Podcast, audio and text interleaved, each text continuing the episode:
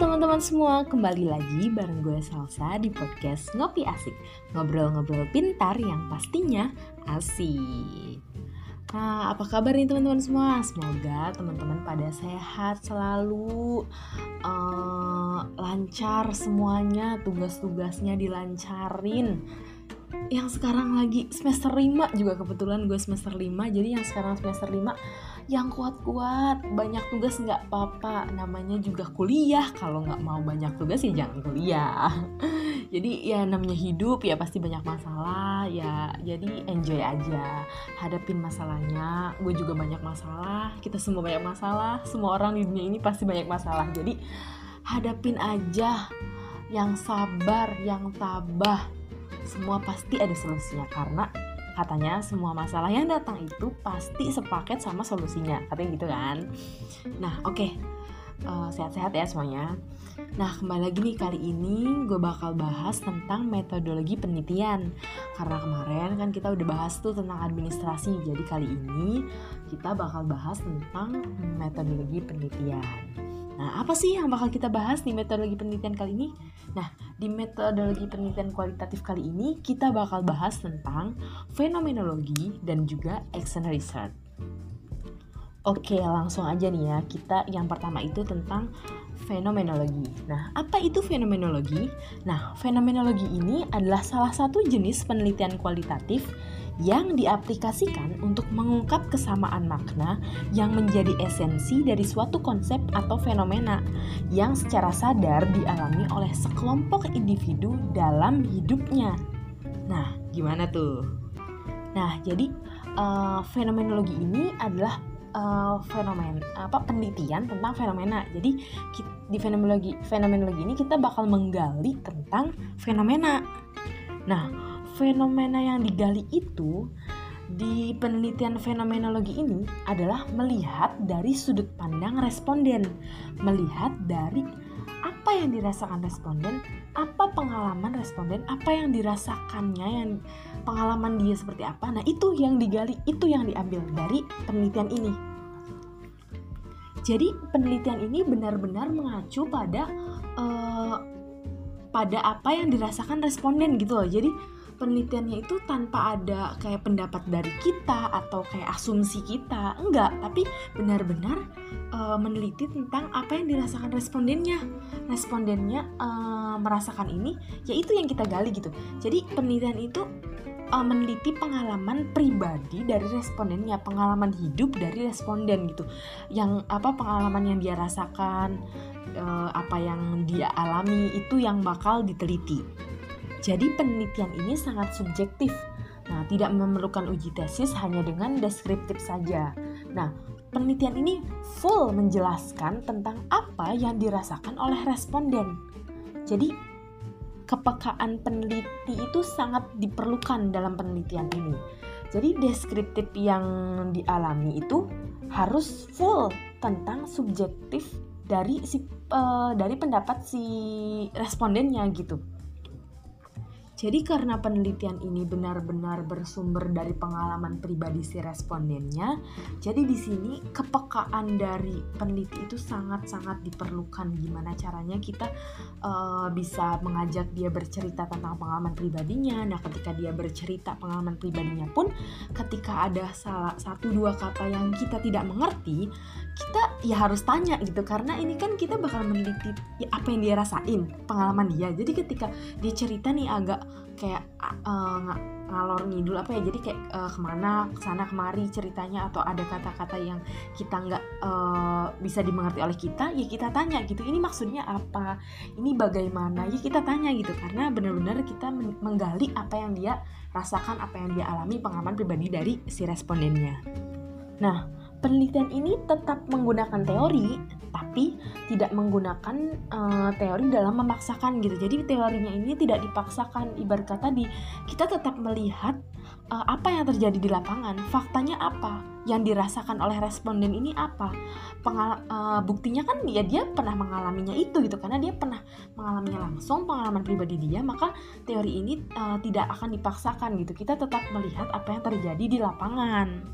Jadi di sini peneliti itu hanya memotret apa yang terjadi. Jadi benar-benar hanya memotret banget, oh ini nih yang terjadi di lapangan, faktanya ini nih, oh dia mengalami ini nih, dia merasakan ini nih gitu. Jadi peneliti ini hanya memotret gitu. Kemampuan peneliti ini merekam kejadian. Jadi di sini diperlukan banget peneliti, kemampuan peneliti dalam merekam antar kejadiannya. Tiap-tiap kejadiannya itu benar-benar harus direkam dengan baik gitu. Karena penelitian ini benar-benar meneliti gimana perasaannya si responden, gimana kejadiannya yang dialaminya, perasaannya apa, saat itu dia gimana, itu benar-benar yang diteliti itu itunya gitu. Nah, itu tadi adalah penjelasan dari metode fenomenologi. Jadi simpelnya fenomenologi ini penelitian tentang fenomena yang dirasakan oleh seseorang atau sekelompok orang, di mana kita benar-benar menggali gimana responden itu. Jadi kita benar-benar menggali apa yang dirasakan oleh responden itu, apa yang dialaminya dalam pengalaman pribadinya. Sebagai contoh kayak gini, kita meneliti sekelompok orang pelakor misalnya, ya udah nggak apa-apa ya contohnya pelakor gitu ya. Kayak ya ini kan contoh doang ya, jadi kayak sekelompok pelakor gitu. Kita tanya nih pengalamannya dia selama dia dicap sebagai pelakor tuh gimana gitu, kena yang dia rasain, misal kayak dia dihujat oleh tetangga-tetangga, misal kayak dia jadi bahan gibahan orang-orang, atau dia jadi bahan julitan netizen gitu ya.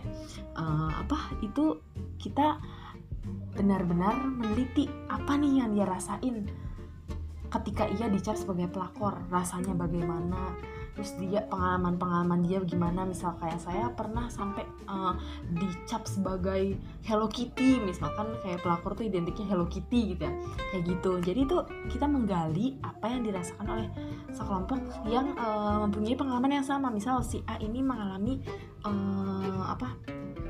dicap sebagai pelakor, nah si B juga mengalami dicap sebagai pelakor gitu. Jadi kita menggali dari responden itu kayak gitu. Nah, jadi dalam fenomenologi ini teknik yang dilakukan itu ya bisa dengan wawancara mendalam, observasi partisipan, dan juga penelusuran dokumen gitu. Banyak banget sih yang bisa dilakuin. Nah, selanjutnya kita bakal bahas tentang action research. Nah, action research ini adalah penelitian tentang tindakan. Jadi simpelnya action research ini adalah penelitian tindakan, oke? Nah, gimana tuh action research ini? Jadi penelitian ini sekaligus berpraktik dan berteori secara sekaligus. Nah, gitu teman-teman.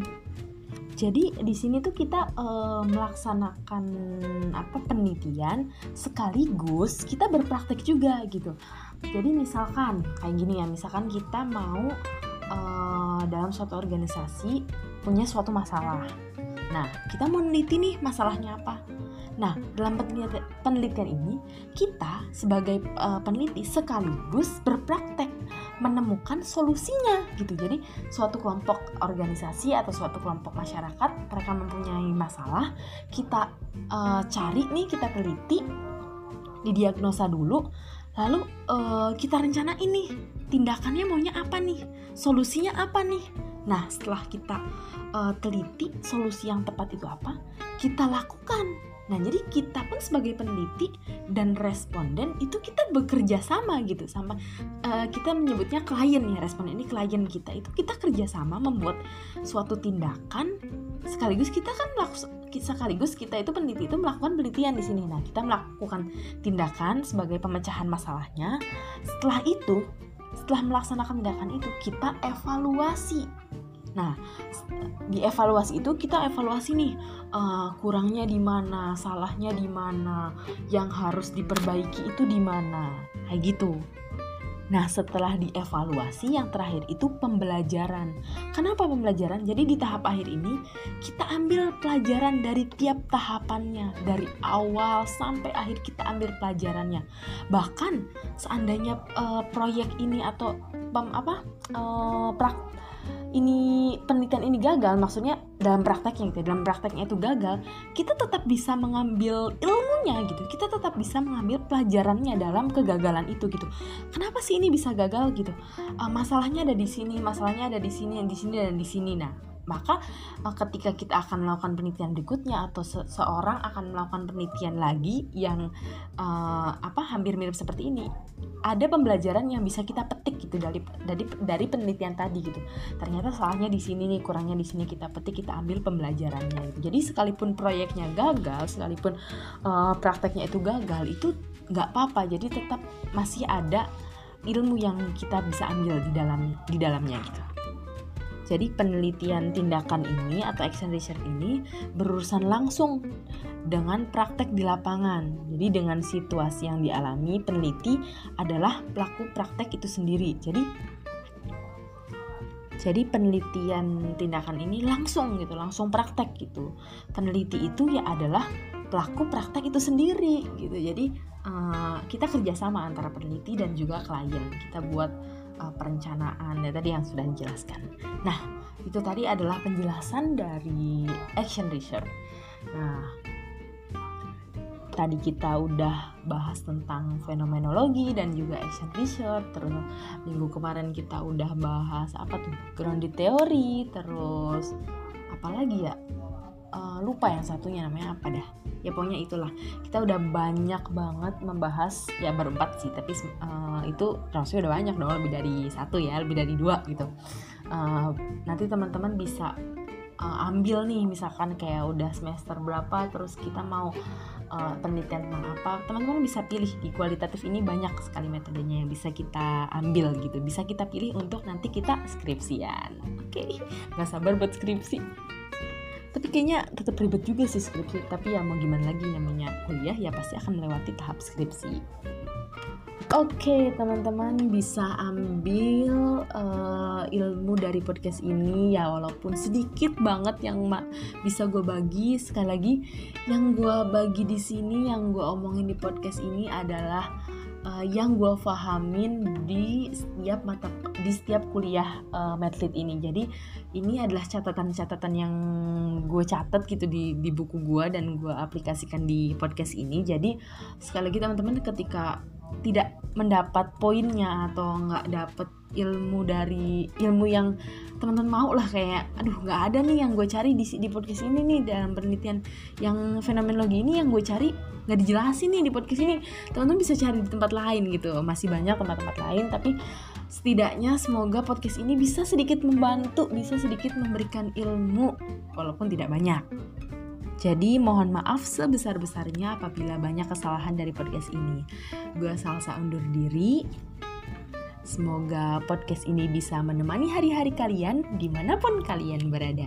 Sampai jumpa.